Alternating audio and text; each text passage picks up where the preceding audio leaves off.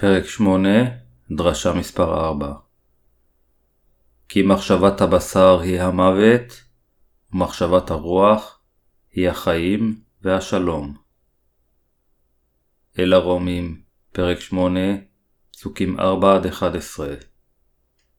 למען תמלא חוקת התורה בנו, המתהלכים בלא כבשר, כי אם לפי הרוח.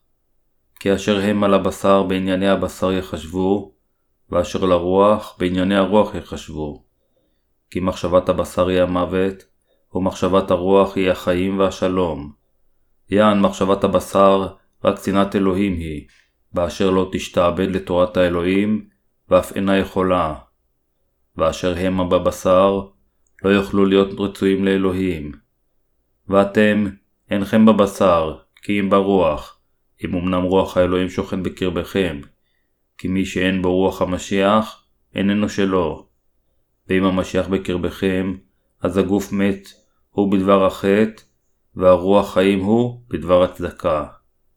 ואם ישכון בקרבכם רוח המאיר את ישוע מן המתים, הוא אשר האיר את המשיח מן המתים, גם את גוויותיכם המתות יחיה בעבור רוחו השוכן בקרבכם. משימה מיסיונרית בחוץ לארץ היא אפקטיבית כאשר היא נעשית באמצעות ספרות, שזה מה שאנו עושים עתה. אנו מבורכים כאשר אנו קוראים את דבר האל, ואמונתנו צומחת כאשר אנו מאמינים בדברו. בני האדם סבלו במשך החמש מאות שנה האחרונות, כשהם מרומים על ידי דוקטרינות שקר שכאלה, כמו דוקטרינת ההתקדשות העצמית, ודוקטרינת הצידוק, ואחרות, הטוענות שהגאולה אפשרית באמצעות תפילות תשובה. אל הרומים, פרק 8, פסוק 3, אומר לנו שאלוהים עשה את מה שהתורה לא יכלה לעשות, בכך שהיא הייתה חלשה בבשר. אלוהים שלח את בנו בתואר בשר החטא, הרשיע את החטא בבשרו, ושפט אותו כדי לגאול את כולנו מכל חטאינו. היום, אנו פונים לאל הרומים, פרק 8, פסוקים 4-11, בשביל האמת האלוהית. אל הרומים, פסוקים 3-4 אומר, כי מה שלא יכלה התורה לעשות, הנחלשה על ידי הבשר, עשה האלוהים, בשולחו את בנו בתואר בשר החטא, ובעד החטא, וירשיע את החטא בבשר. למען תמלא חוקת התורה, בנו, המתהלכים בלא כבשר, כי אם לפי הרוח. השאלה כמובן היא, מה המשמעות של זה? המשמעות היא, לא לשחרר אחר תועלת הבשר, זה להבחין בין רצונות הרוח ותאוות הבשר, ולהתרחק מאלה אשר לא מצייתים לדבר האל. פסוק 5 אומר, כי אשר הם על הבשר בענייני הבשר יחשבו, ואשר לרוח בענייני הרוח יחשבו. מהי המשמעות של ענייני הבשר? המשמעות היא שישנם כאלה, אפילו שהם מבקרים בכנסייה, משחררים אחר תשוקותיהם.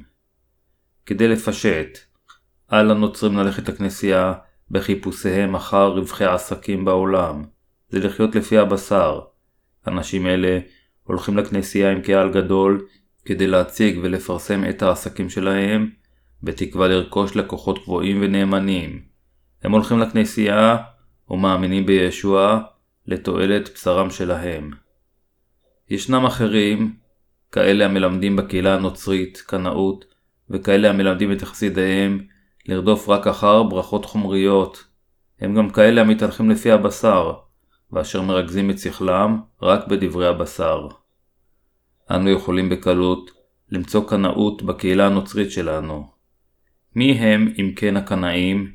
הם האנשים אשר מרמים את עצמם עם אמונתם, שאינה במקום, בעליונותו של הזרם שלהם.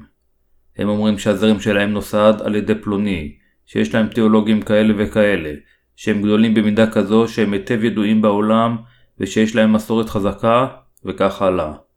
כל ההתגאות הזו זה מה שגורם להתרברבות של אנשים אלה ולהקמת אמונה משלהם. ישנם רבים עם אמונה כזו בעולם.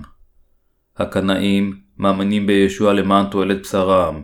אלה אשר מתהלכים לפי הבשר מתגאים בכנסיותיהם ושהם בורכו מבחינה חומרית על ידי ביקור בכנסיותיהם הגדולות. יש כנסיות אשר יש להם מטרות קהילתיות משותפות, כמו אהוב את אשתך, אך זה הכוונה באלה המתהלכים לפי הבשר. האם הכנסיות צריכות לשים את עיניהם על אהבתו של האדם את אשתו כמטרה? אל להם. האם אם כן אני אומר שהיה לנו לאהוב את נשותינו? כמובן שלא. אך מטרות שכאלה, למרות שהן נחמדות ואטרקטיביות, אינן יכולות להיות התכלית המהותית של הכנסייה. אלה המתהלכים לפי הבשר, נותנים שימת לב על ענייני הבשר. יותר מדי כמרים כיום הפכו את עצמם לאנשים כאלה המעוניינים רק בהגדלת מספר חברי הכנסייה שלהם, תרומות ובנייה.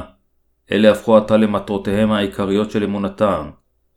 בניית כנסייה גדולה יותר, גבוהה יותר ורחבה יותר, הפכה למטרתם הגדולה ביותר.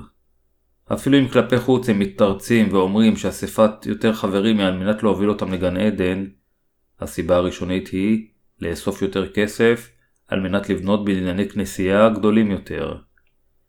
כדי לגרום לציבור המאמינים שלהם ללכת אחר ענייני הבשר, הם הפכו את חסידיהם לקנאים דתיים. יש כמרים אשר בנו את הצלחתם על פי יכולתם להפוך את קהלם לפנאטי, חצי משוגע, אשלייתי ומוטעה לגמרי. אלה החיים לפי רוח האלוהים. בכל אופן, בין הנוצרים ישנם כאלה אשר חיים באמת לפי רוח האלוהים. אלה אשר חיים על פי הרוח, חיים על פי דבר האלוהים, מאמינים במה שכתוב בכתבי הקודש, בעוד הם דוחים את מחשבותיהם העצמיות. הם פועלים כפי שאלוהים רוצה, ומטיפים את בשורת המים והרוח. התנ"ך מצהיר שאלה החיים על פי הרוח, נותנים את תשומת ליבם על ענייני הרוח. אם כל חטאינו נמחלו לנו על ידי האמונה בצדקת האלוהים, אל לנו לחיות בצורה נמהרת, אלא לעסוק בעבודת הרוח. אלה החיים לפי הרוח, חושבים בצורה רוחנית, ועושים את ענייני הרוח באמונה. שמחים אלה אשר רודפים אחר ענייני הרוח. אלה אשר רודפים אחרי ענייני הרוח, שמחים. אלה הם האנשים אשר משביעים את רצון האל, מושיעים אחרים מחטאי העולם, וחיים באמונה. נמחה לנו מכל חטאינו, ולכן חייבים אנו לקבוע את ליבנו בענייני הרוח, ולחיות על פיה. המטרה בחיינו זה לבצע את עבודת הרוח, אשר היא להטיב את בשורת המים והרוח. עלינו לתת תשומת לב לענייני הרוח. עד כמה נתתם את תשומת לבכם לענייני הרוח? אנו מנהלים מלחמה רוחנית וחייבים לעשות את דברי הרוח על ידי האמונה בצדקת האלוהים ועל ידי השמעתה. אנו חייבים תמיד לחשוב על מה משביע את רצונו של ישוע ולעשות את עבודת הרוח על ידי שניתן תשומת לב לעבודת האל, אפילו אם ייתכן שאנו חלשים ומלאים בחסרונות. כאשר עבודה מיוחדת נעשית, אנו עדיין חייבים לשאוף לעבודות נוספות, אשר ישביעו את רצונו של ישוע. אנו מלמדים עתה את בשורת המים והרוח לכל העולם באמצעות ספרות. בין 200 ל-300 אנשים בערך מקבלים את ספרינו ואת הספרים האלקטרונים שלנו כל יום על ידי ביקור באתר האינטרנט שלנו. על ידי השאיפה, עם האמונה להטיף את בשורת המים והרוח לכולם בכל מדינה בעולם, אנו משרתים את הבשורה עמכם בקהילתו. אם לא היינו נותנים את תשומת ליבנו לענייני הרוח, לא היינו יכולים לקבל את פירות הרוח האלו. אנו חייבים לבצע את עבודתו אחת אחר השנייה, כאשר ליבנו נתון לענייני הרוח. אז נוכל להשביע את רצון בעלנו הרוחני, ישוע המשיח, כמו אשת החיל אשר בספר משלי, פרק 31. פסוק 8 אומר, ואשר המה בבשר, לא יוכלו להיות רצויים לאלוהים. פסוק זה מתייחס לאלה אשר לא קיבלו את מחילת החטאים. כי מחשבת הבשר היא המוות, ומחשבת הרוח היא החיים והשלום. אל הרומים, פרק 8, פסוקים 7-8. לפיכך, החוטאים אשר אין בהם את הרוח, אינם יכולים לעשות את עבודת האלוהים, וגם אינם יכולים להשביע את רצונו. החוטאים אינם מכפיפים את עצמם לתורת האלוהים. הם גם אינם מכפיפים את עצמם לצדקת האלוהים. הם אינם יכולים להשביע את רצונו. זה מכיוון שהם אינם יכולים להבין מהו רצונו של אלוהים, כיוון שרוח הקודש אינה שוכנת בהם. מה שמשביע את רצונו של ישוע זה מחילת כל חטאי בני האדם עם בשורת המים והרוח. הוא אינו שבע רצון עם תפילותיהם ועבודתם של החוטאים. אלוהים אינו שבע רצון כאשר החוטאים מהללים אותו. לא משנה כמה חוטאים ירימו את ידיהם, ויעללו אותו, ויזילו דמעות בתפילה, הם אינם יכולים להעללו. נוצרים חוטאים, מנסים להשביע את רצון האלוהים, על ידי שלהוב רגשותיהם. הם אינם יכולים להשביע את רצון ישוע. אלה, אשר עם חטא, אינם יכולים להשביע את רצון ישוע, כיוון שהם חוטאים. אין זה משנה כמה הם מנסים, חוטאים לעולם אינם יכולים להשביע את רצונו של ישוע. אין זה אפשרי מבחינתם להשביע את רצונו. האם אלוהים יהיה שבע רצון אם האנשים יבנו כנסיות גדולות יותר? הוא לא. אם הכרחי לעבור לבניין גדול יותר של כנסייה, בוודאי שכנסייה גדולה יותר צריכה להיבנות. אך בניית כנסייה גדולה רק למען הבנייה, אינה משביעה את רצון האל.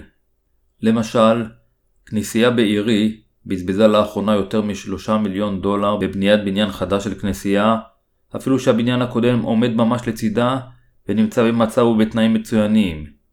כאשר מספרו של הקהל הוא על פי רוב בין 200 ל-300 אנשים, האם באמת היה זה הכרחי לבנות כנסייה שכזו? כנסיית האל אינה נבנית מלבנים. אלוהים אמר לנו שאנו מקדש האלוהים ושרוח האלוהים שוכנת בליבם של הצדיקים. זה בסדר לבנות כנסייה גדולה כאשר זה הכרחי, אך האם עצם בניית כנסייה גדולה יותר נותנת תהילה לאלוהים? לא, היא לא. האם התאספות של יותר אנשים בכנסייה מביאה ליותר תהילה לאלוהים? לא. אי אפשר להשביע את רצון האלוהים רק על ידי פעולות שכאלו. אלה אשר בבשר אינם יכולים להשביע את רצון ישוע. לפעמים יש אפילו אנשים צדיקים המחפשים רק אחר תועלת הבשר. אנשים אלה אינם יכולים להשביע את רצון ישוע. בין הצדיקים ישנם כאלה הכבולים עדיין למחשבות הבשר שלהם, כמו החוטאים. אנשים אלה אינם יכולים להשביע את רצונו של אלוהים. הם, למעשה, אינם מסוגלים לנהל חיי אמונה בריאים, מתלוננים ומתמרמרים על כנסיית האל, ולבסוף עוזבים את הכנסייה. לכן, אנו הצדיקים חייבים לנהל אורח חיים של חיי צדק, אשר משביע את רצון האל, ולא חיים המחפשים אחר תועלת הבשר. עלינו לחשוב על מעשיו של אלוהים ועל צדקתו. לשרת את עבודת צדקתו ולהשתמש בגופנו, שכלנו ובנכסינו ככלים לצדקתו של אלוהים. עלינו לנהל חיים אשר משביעים את רצון האל. אלה אשר ברוחו של המשיח. הבה נקרא יחדיו את פסוק תשע. ואתם אינכם בבשר, כי אם ברוח, אם אמנם רוח האלוהים שוכן בקרבכם, כי מי שאין בו רוח המשיח, איננו שלו. קטע זה, על פי פאולוס, משמעותו שאם נאמין בבשורת המים והרוח, במילים אחרות, אם נאמין בצדקת האלוהים, וניגאל מכל חטאינו, איננו יותר בבשר, אלא ברוח. אם למישהו יש את הרוח בליבו, אדם זהו במשיח, ואם למישהו אין את רוח המשיח, היא איננה שלו. אנו, לכן, לא בבשר אלא ברוח. עלינו, אנו אשר ברוח ואשר נגאלנו מהחטא באמצעות בשורת המים והרוח, לא לשכוח שאנו חיילי הצדק, אשר יש לנו את היכולת להשביע את רצון האל כצדיקים במשיח. אל לנו להיעלם בחולשות בשרנו, אלא להשביע את רצון האל עם אמונה אשר למרות שאנו חלשים, אנו שלו, ואנו בתוכו, ולכן אנו עובדיו. אנו חייבים לדעת שאסור לנו לרדוף רק אחר תועלת בשרנו, לאחר שנולדנו מחדש. עלינו לחיות בידיעה שהצדיקים מיועדים לחיות רק למען צדקת האלוהים. פסוק 10 מראה לנו כיצד על הנוצרים לחיות. ואם המשיח בקרבכם, אז הגוף מת, הוא בדבר החטא, והרוח חיים הוא בדבר הצדקה. לאמיתו של דבר, אנו, גופנו, נצלב ומת עם ישוע המשיח בגלל חטאינו. אנו נושענו מכל חטאינו באמצעות צדקת האל. בגלל צדקה זו, לרוח הצדיקים יש חיי נצח. חיי נצח.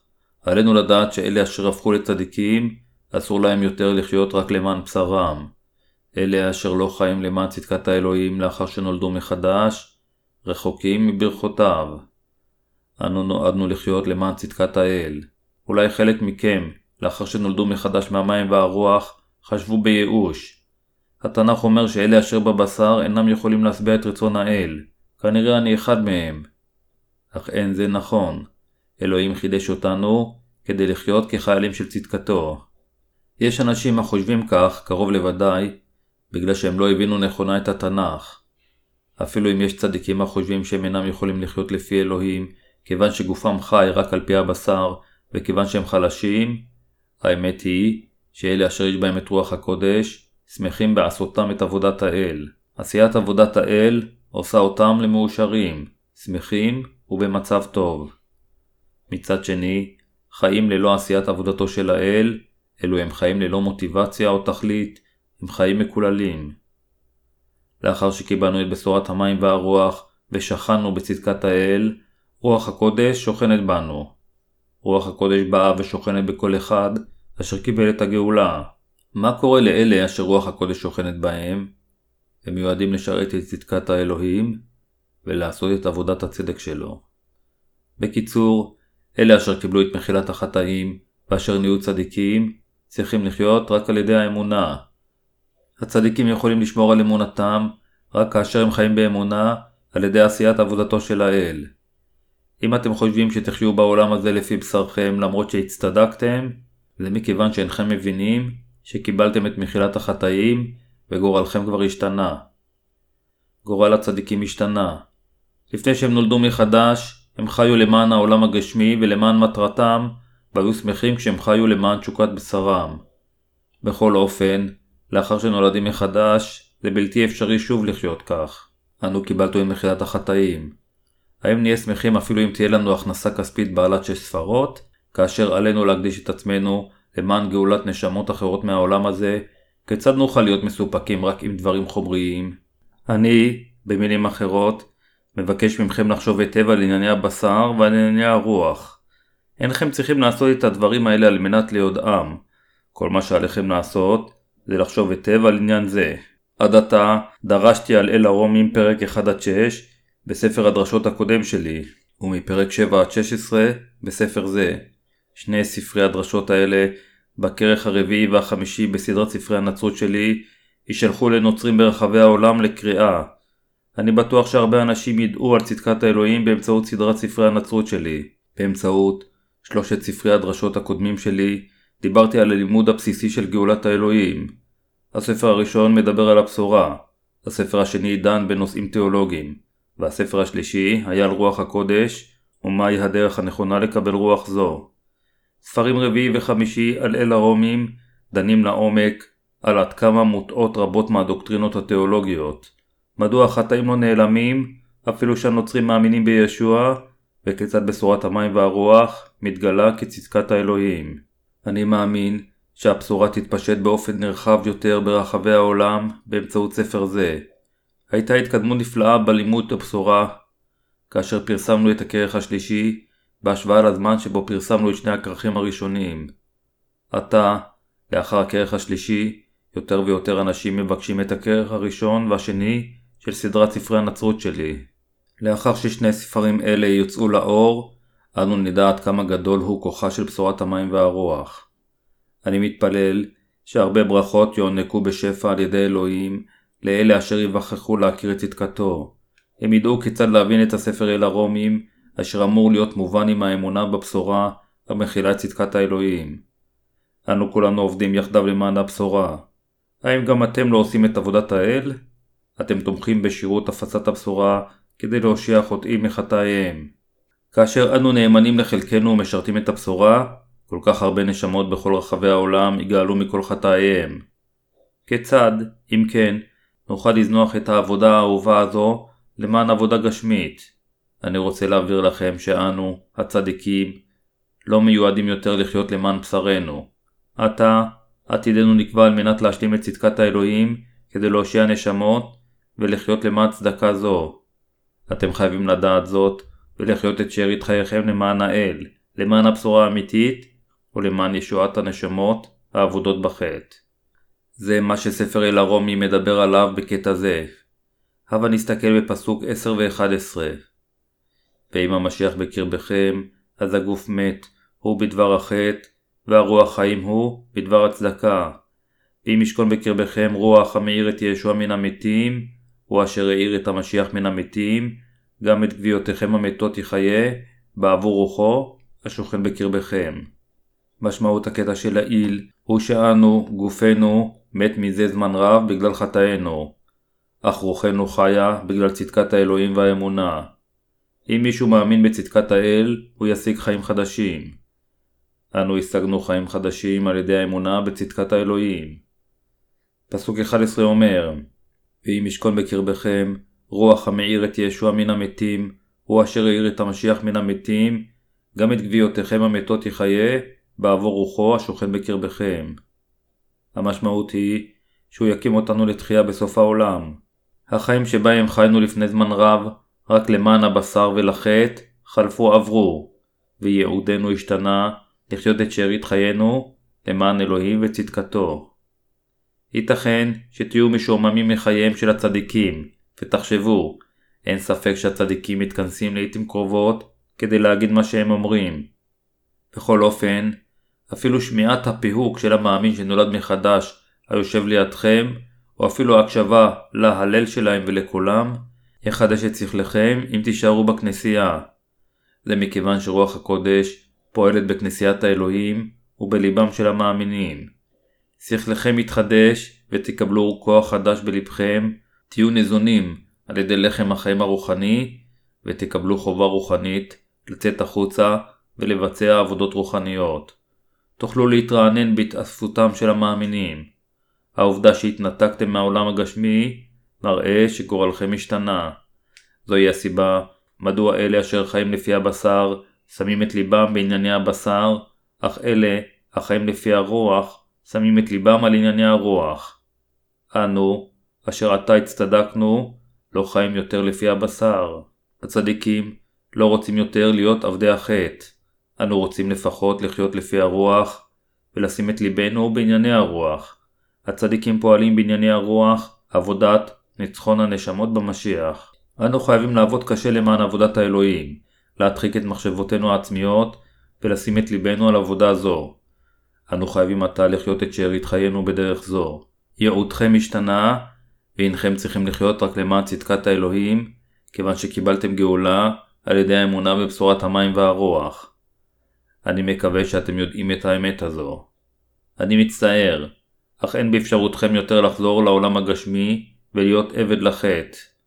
אם תחזרו עתה לעולם הגשמי, המשמעות תהיה מותכם שלכם. להיות גשמי בשכל זהו מוות, רוחכם תמות, שכלכם ימות, וגופכם ימות, אם תמשיכו לרדוף אחר תשוקות הבשר שלכם. בני ישראל לא חזרו למצרים לאחר יציאתם, הם גם לא יכלו להיות שמחים בפוגשם את המצרים לאחר שחצו את ים סוף. באותו אופן, אנו, אשר הצטדקנו, איננו יכולים לחזור יותר למצרים, ולא להיות שמחים בפוגשנו מצריים רוחניים. אם אדם צדיק שנולד מחדש יוצא לעולם הגשמי וחי עם חוטאי העולם, הוא ישתגע ברצונו לחזור לכנסיית האל, הוא יתגעגע לכנסיית האל. לפיכך, הבה נחיה כששכלנו מתמקד בענייני הרוח. מה המשמעות של ענייני הרוח של אלוהים? האם הם לא ענייני האלוהים? האם הם לא ענייני שירות הבשורה של אלוהים?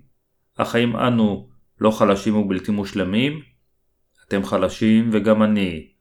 אך האם לא קיבלתם את מחילת החטאים כאשר הייתם חלשים ולא מושלמים? כמובן שקיבלתם. האם אם כן רוח הקודש שוכנת בכם? התשובה היא כן מודגשת. האם אנו אם כן מסוגלים לשים את ליבנו על ענייני הרוח או לא? כמובן שאנו מסוגלים. אנו כולנו מסוגלים לשים את ליבנו על ענייני הרוח. האם אתם יודעים שאלוהים שינה את ייעודכם כך שתעשו דברים של הרוח? האם אתם מאמינים בזה? שכלנו ישתנה עתה. אם אינכם יודעים ששכלכם השתנה, כאשר למעשה הוא השתנה, זה רק יגרום לכם צרות.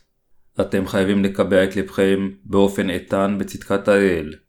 לאחר מכן כנסיית האל תהיה לביתכם, חברכם המאמינים יהיו אחיכם, אחיותיכם והוריכם, משפחתכם. במילים אחרות, באותה רוח. כולם בכנסייה יהיו למשפחתכם. אם לא חשבתם על זה לפני כן, עתה הוא הזמן לשקול שוב ולחשוב עמוקות על לימוד זה. האם אתם חושבים שרק המשפחה שבבשר ובדם היא משפחתכם? כאן הוא ביתכם, וביתו של כל אדם הנולד מחדש. אתם כולכם חלק ממשפחתו של אלוהים. זוהי הסיבה מדוע אנו חייבים לחיות לפי הרוח. אנו חייבים לחיות למען אלוהים, כיוון שלעסוק ברוח זה להשיג שלווה.